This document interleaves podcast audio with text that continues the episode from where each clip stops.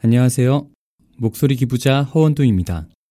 저는 중학교에서 과학을 가르치고 있는데 목소리가 멋지다는 아이들의 말에 용기를 얻어 참여하게 되었습니다. 평상시 오디오북을 자주 듣는 편인데 항상 듣는 입장에서 이제 들려드리는 입장이 되니 매우 설렙니다. 제 목소리를 통해서 청취자분들의 머릿속에 소설의 그림이 그려졌으면 좋겠습니다. 감사합니다. 안녕하세요. 도시와 나 어떤 여름편을 낭독한 문지연입니다.